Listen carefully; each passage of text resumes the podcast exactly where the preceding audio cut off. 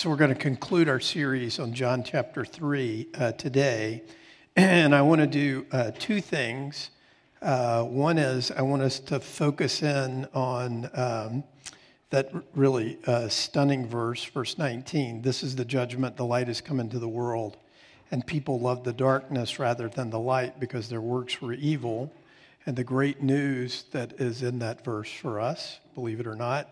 And then we'll take a few minutes at the end to see what kind of the, the conclusion of uh, uh, Jesus' encounter with Nicodemus, what difference that made uh, in Nicodemus's life. Um, but before I read uh, the text, let me pray. Father, we uh, thank you today that. Um, um, your grace is sufficient. Your arm is not too short to save. And uh, um, the, the world, the darkness, has not overcome the light. I pray that you would help us today to see that uh, we don't generate that light. Uh, Jesus, that you are that light. And I pray that you would turn us um, uh, to the light, uh, even though uh, in some moments we might prefer the darkness. Would you help us today, we pray, in the name of the Father, Son, and Holy Spirit? Amen. John 3 16 uh, through 21, the text is in the bulletin, also up on uh, the screens behind me. This is God's word. We should hear it and respond to it as such this morning.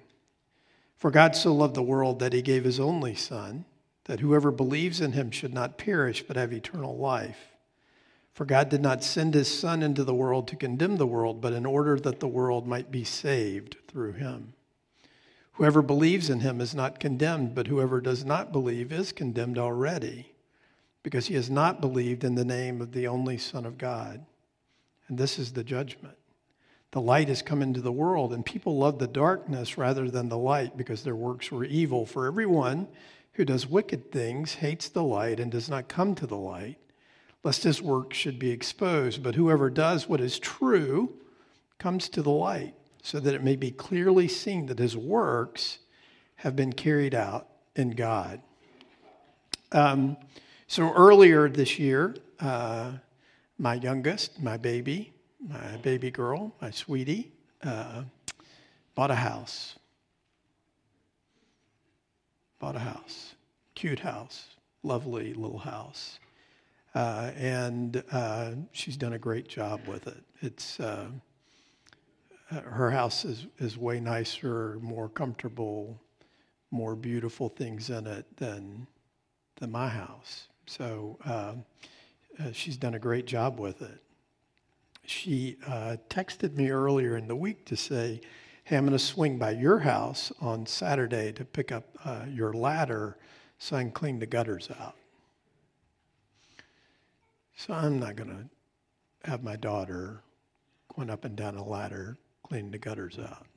I'm not going to have that. So yes, yesterday I put the ladder in the truck, drove over to her house, and started cleaning her gutters out. Her house was built uh, in the 40s, and I don't know that those gutters have been cleaned out in 80 years. so uh, it, was, uh, it, was, it was fun. I, uh, actually enjoyed it. You know, it's one of the few things in life where uh, I can actually begin a task and it's completed. You don't do that much in ministry. Um, so uh, when I was finishing up, I was going back up to her door to go in to tell her I was finished. The mail came, and uh, I handed her her mail, and in the mail was a water bill. And so she opened the water bill, and I hear a lot of loud shouting about the water bill, and uh, it had uh, gone up five times what the previous water bill was. So, being the dad that I am, I'm like, you got a leak, we're going to find it. So I had her open up the crawl space underneath the house, and I crawled underneath the house and was looking at all her pipes. All her pipes were brand new. Everything was looking good, but I discovered something in the middle of the house that I couldn't figure out what it was. And the flashlight that she had was dimming. And so I turned it off and I'm yelling back at her through the opening in the crawl space. Uh, I need you to come in here and look at this. And nothing happens. Right. Now I need you to crawl up in here. Sweetie, it's important for you to see this thing under your house. Uh, and she's like, Well, it's dark.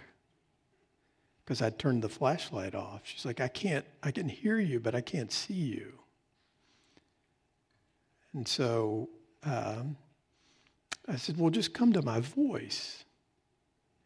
And, you know, the problem with that is she might hear my voice, but she can't see what's between me and her to crawl through there. So she, she did.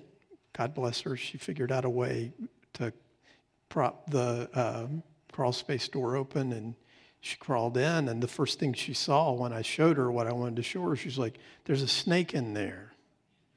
I think it's dead. I hope it's dead. Uh, I, th- I, think it was dead. It, we made a lot of noise and it didn't move. Um, the um, the thing that's interesting about that is is that darkness is something we don't. Uh, it's difficult for us, isn't it? If we can't see our way, uh, or if we are uncertain of what is in front of us, uh, darkness makes moving forward very difficult, challenging, almost impossible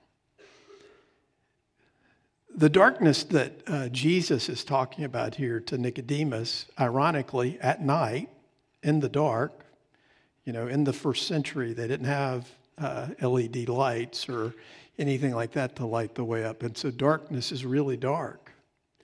So Jesus is having this encounter with Nicodemus at night in the dark. And so as Nicodemus comes to talk to him and to uh, probe Jesus a little bit. He's intrigued with him. He wants to find out a little bit more about him. Jesus lays out some pretty stark, uh, gracious, and uh, challenging words. Because I think the thing that we have to see about this is, and why it's important for us to look for a moment at the darkness and to look at the fact that what Jesus says is that for us in our unbelief, we actually prefer the darkness over the light.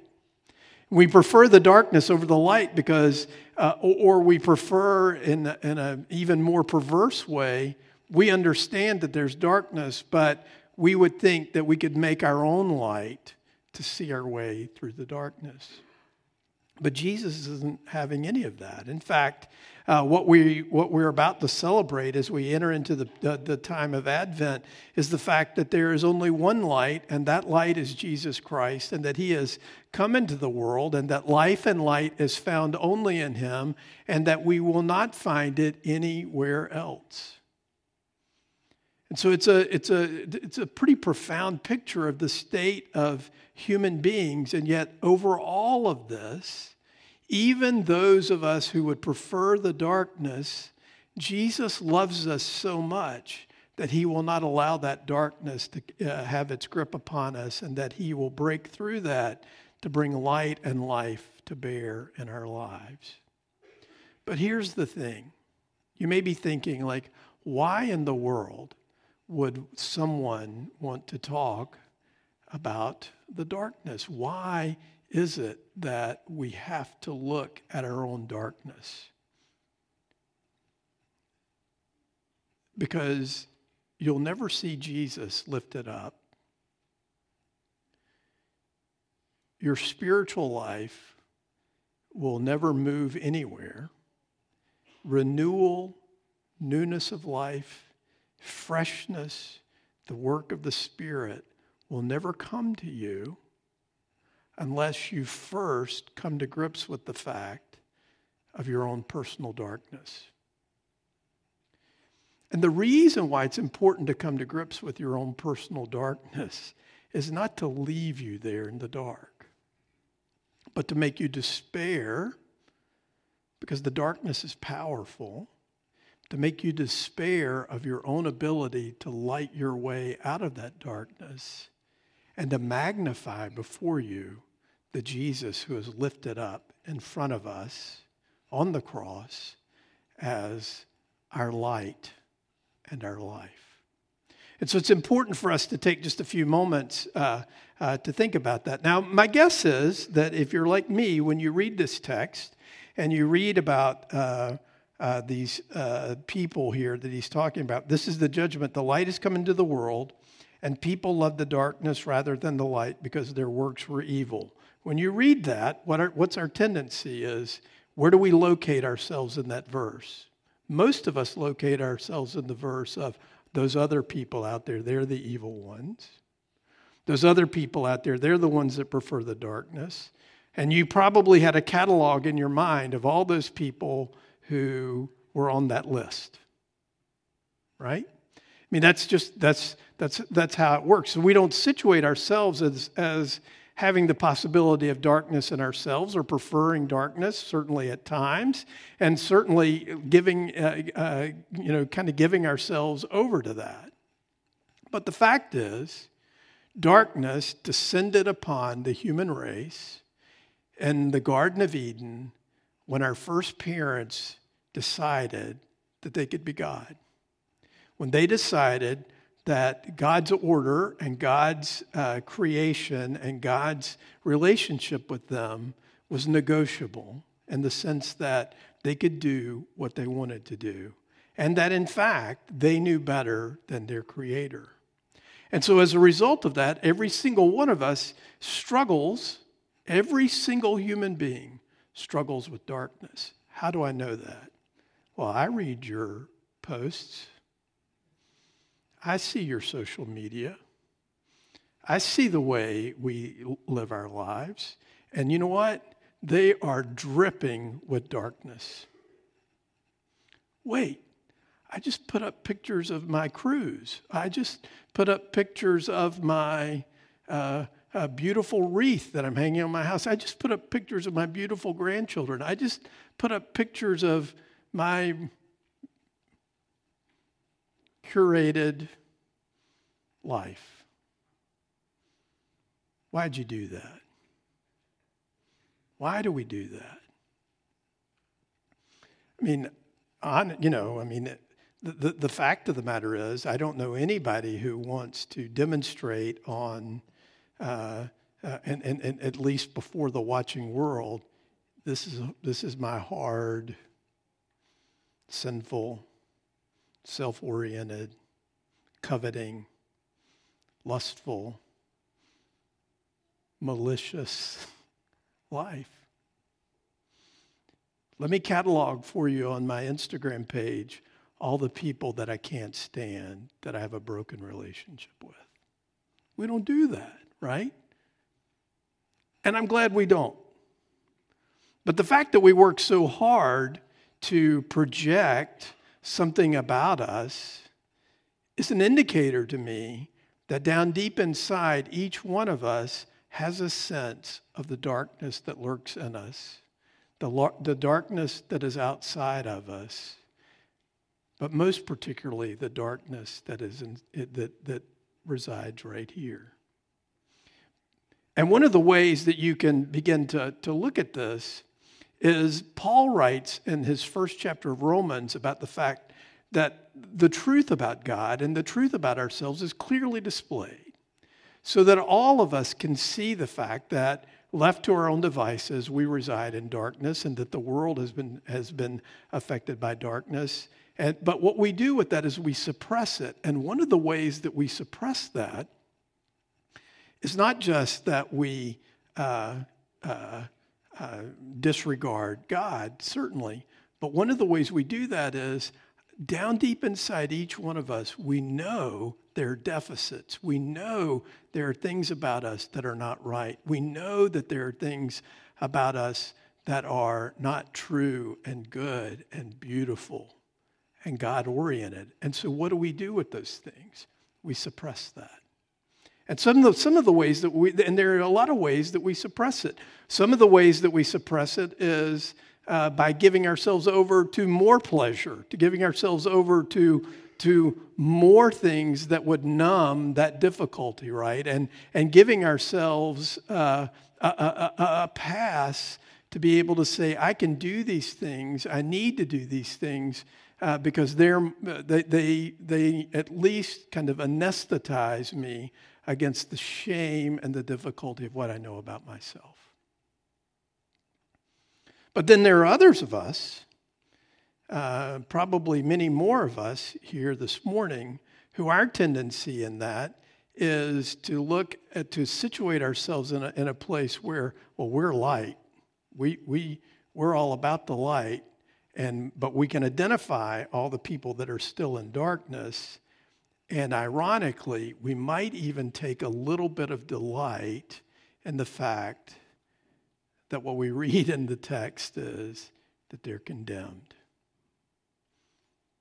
That in and of ourselves, one of the ways that we kind of cover up our shame and deal with our shame is we have a list of these things might be true about me. Let's not talk about that. But at least I'm not that. At least I've got good theology, or I've got uh, the right politics, or the right cultural understanding. And so, because I have that, that puts me, at least in my own hierarchy of human beings, above the people, those people, the others, right?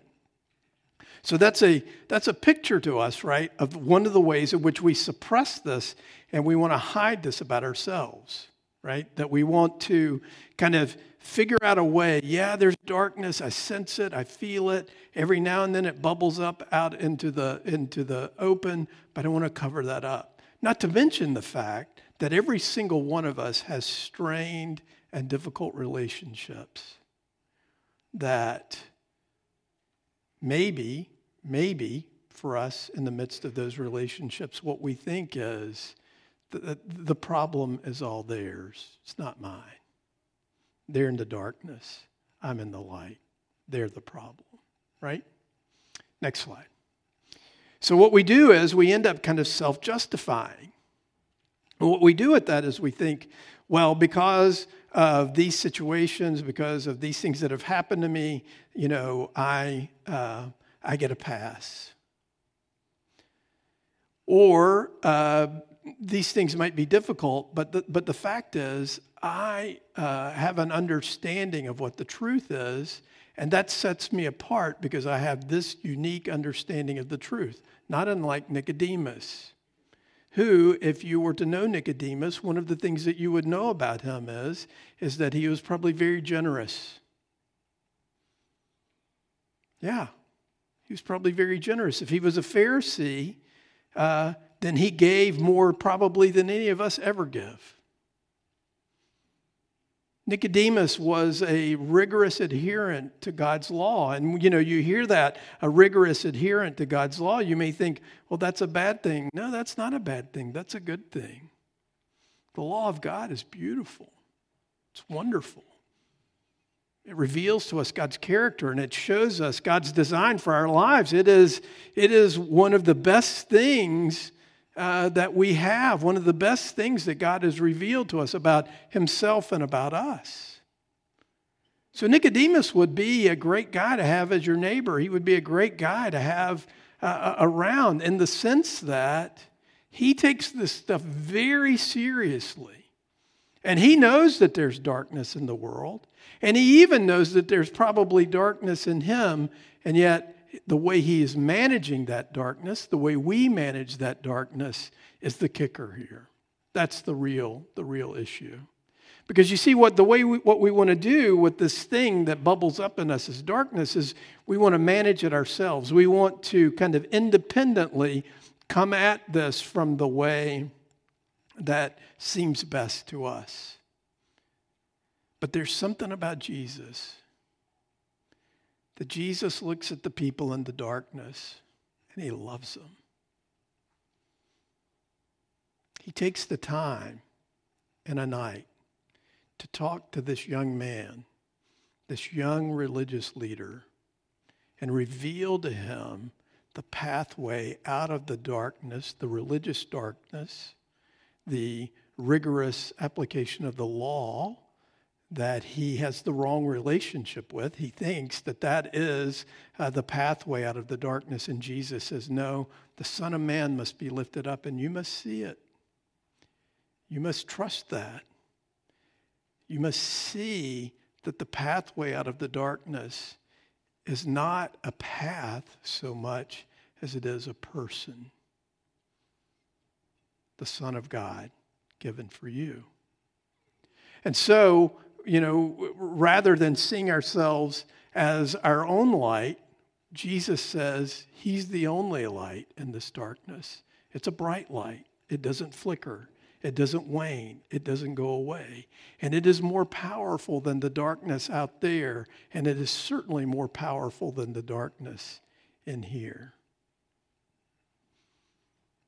Now, one of the ways you might be able to diagnose this in yourself is if you're able to kind of quickly get on God's side in this statement by condemning those that you identify as the darkness.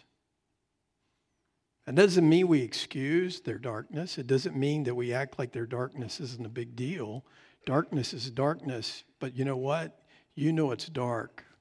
How do you know it's dark? Because you got it in yourself. And you know, and I know, that left to our own devices, you know, and I know that as if we see the darkness and we understand the darkness for what it is, and as Isaiah says, if we light our own torch to make our way through the darkness, then ultimately all we're going to do is lie down in our own misery. But Jesus loves us too much. The kindness of our God is so great and so vast and so broad that he gives us his very self to overcome the darkness in us. Spiritual renewal, spiritual rejuvenation comes first. The first step of that comes to us when we recognize the darkness in ourselves. Because as we recognize the darkness in ourselves, the light shines brighter. The light becomes clearer. And the truth about ourselves and the truth about the love of God for us in Jesus Christ becomes greater. And that is the pathway to life and light that Jesus lays out for Nicodemus.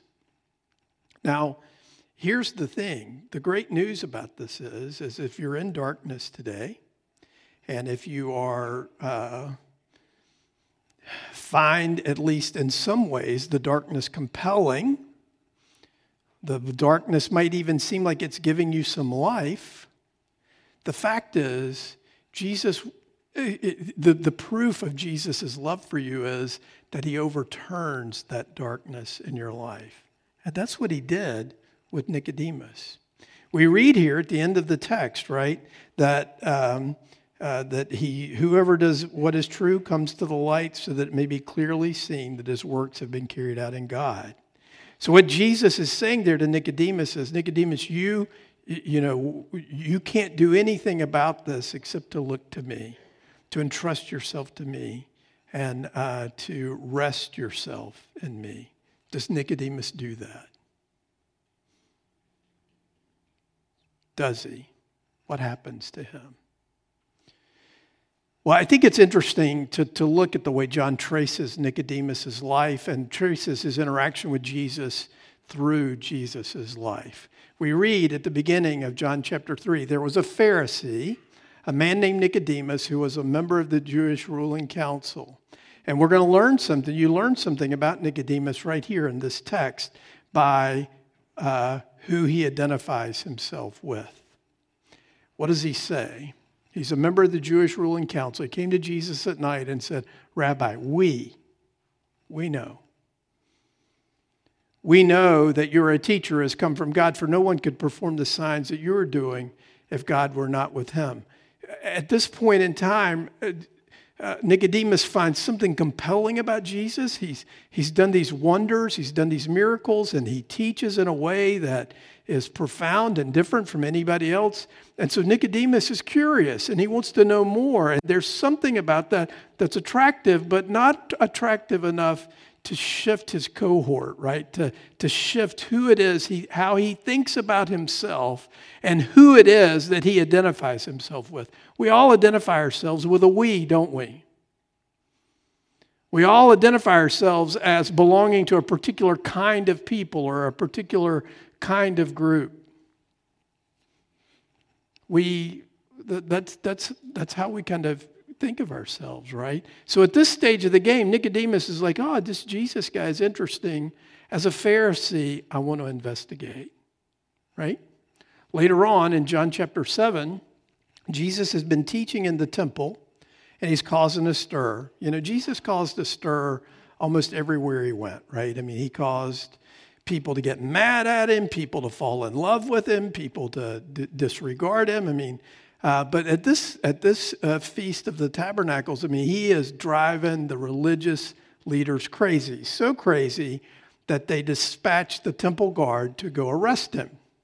So the temple guard goes out to arrest Jesus, and they come back to the Pharisees and the priests and the Sadducees. And it says, finally, the temple guards went back to the chief priests and the Pharisees who asked them, Why didn't you bring him in? No one ever spoke the way this man does, the guards replied. You mean he's deceived you also, the Pharisees retorted. Now remember, Nicodemus is a Pharisee. Have any of the rulers of the Pharisees believed in him? Who do you identify with? Right? No. I love that. No. The exclamation point wasn't in John's gospel, but yeah. Uh, I don't go, no. I just go, no, no, no. But this, mob, this mob that knows nothing of the law, there's a curse on them. Nicodemus, who had gone to Jesus earlier and who was one of their own number, asked, does our law condemn a man without first hearing him to find out what he has been doing? So Nicodemus is like, huh, you know, maybe we should investigate more. Maybe we need to find out a little bit more about this Jesus. And they replied, Are you from Galilee too? Look into it. And you will find that a prophet does not come out of Galilee. In other words, no, can't do this.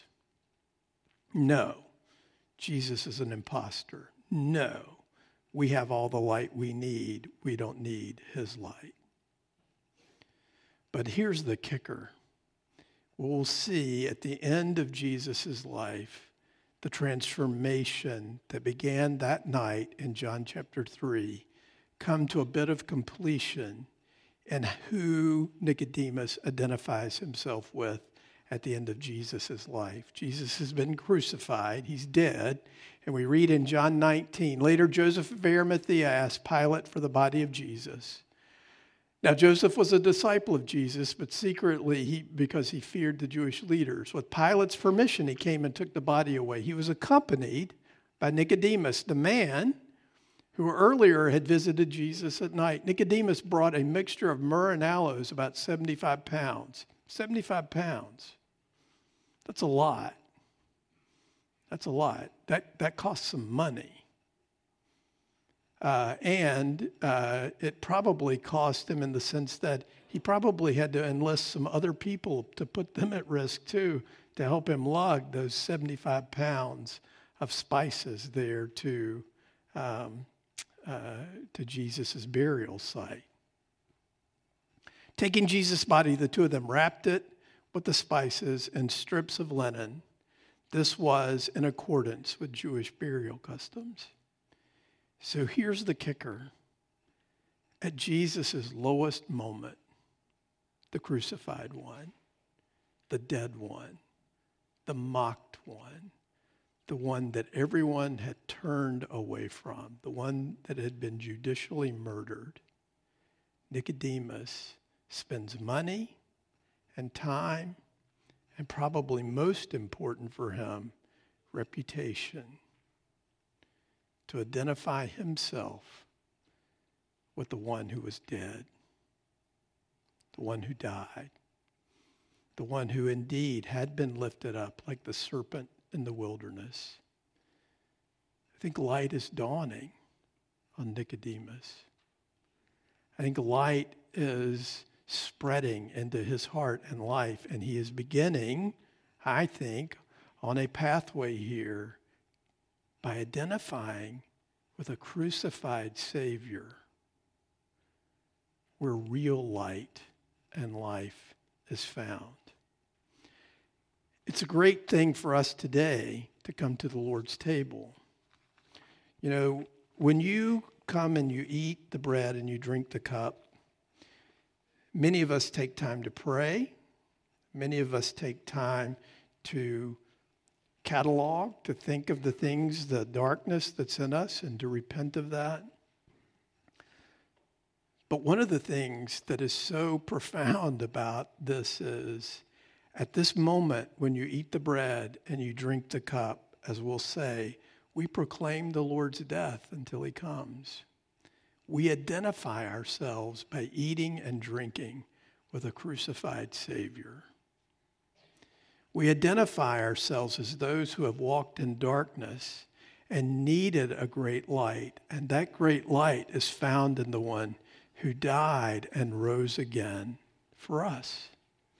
In many ways, we identify as we do this with Nicodemus because the key moment, the key issue for Nicodemus is this interaction that he has with Jesus leads him to the place where at the end of Jesus' life, where's Nicodemus?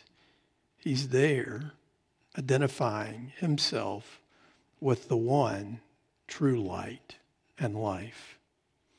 For I received from the Lord what I also passed on to you. The Lord Jesus, on the night he was betrayed, took bread. And when he had given thanks, he broke it and said, This is my body, which is for you. Do this in remembrance of me. In the same way, after supper, he took the cup, saying, This cup is the new covenant in my blood.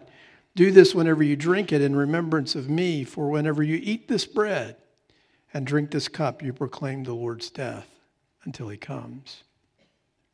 Let's confess our sins. Lord God Almighty, your understanding is unsearchable and infinite. Your arm cannot be stayed. Holy is your wisdom, power, mercy, ways, works. How can I stand before you with my numberless offenses? I have often loved darkness, observing lying vanities, forsaken your given mercies, trampled underfoot your beloved Son, mocked your providences, flattered you with my lips, broken your covenant.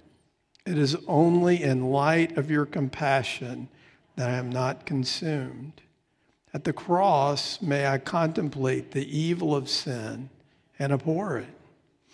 May I look on him whom I pierced as one slain for me and by me. May I never despise his death by fearing its efficacy for my salvation. And whatever cross I am required to bear, let me see Jesus suffering mine.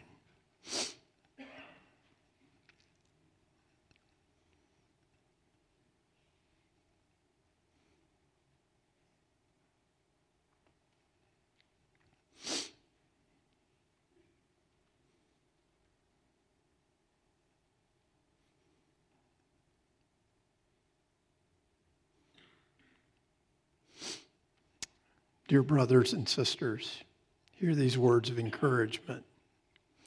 Give thanks to the Father who has qualified you to share in the inheritance of the saints in light. He has delivered us from the domain of darkness and transferred us to the kingdom of his beloved Son, in whom we have redemption, the forgiveness of sins. On the night in which he was betrayed, the Lord Jesus took bread and he broke it, just as I do now, ministering in his name and he gave it to his disciples. I love the um, little song that we sang earlier in worship that God is good. And, um, you know, it is so convicting. Not because I don't believe that God is good, but when I, the, in the middle of it, it says, May your battles end the way they should. Well, I know how that is. Touchdown. I win. I win. That's how all the battles are supposed to end with me winning, right? I'm going to win. Me, I'm winning. I am a winner. Did I mention that I'm a winner? I win all the time. America loves a winner. The church loves a winner. Christians love a winner. I'm all about winning. Love me because I'm a winner. Well, you don't have to love me. It doesn't matter whether you love me. I'm a winner. I want to win. I want to be proven right. I want my enemies to feel metaphorically the sole of my shoe on their neck, one way or another, in a nice way, but in a winning way.